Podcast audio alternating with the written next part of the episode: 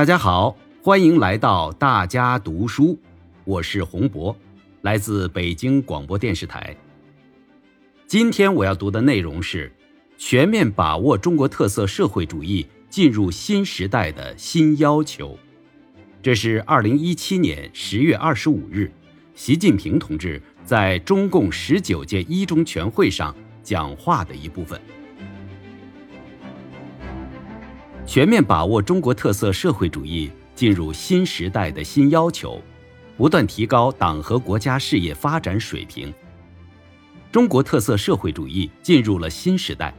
这是我国发展新的历史方位。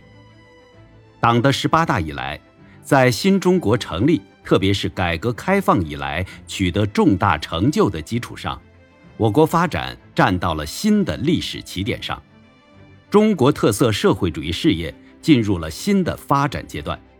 这表明中国特色社会主义事业要从第一个百年奋斗目标迈向第二个百年奋斗目标，全面建成小康社会，加快推进社会主义现代化，实现中华民族伟大复兴，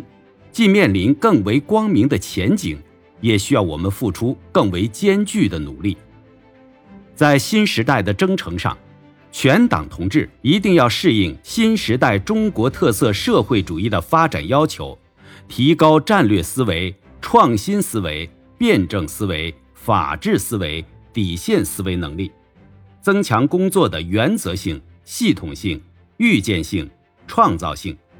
更好把握国内外形势发展变化，更好贯彻党的理论和路线方针政策，更好贯彻。党的十九大确定的大政方针、发展战略、政策措施，更好推进中国特色社会主义伟大事业和党的建设新的伟大工程，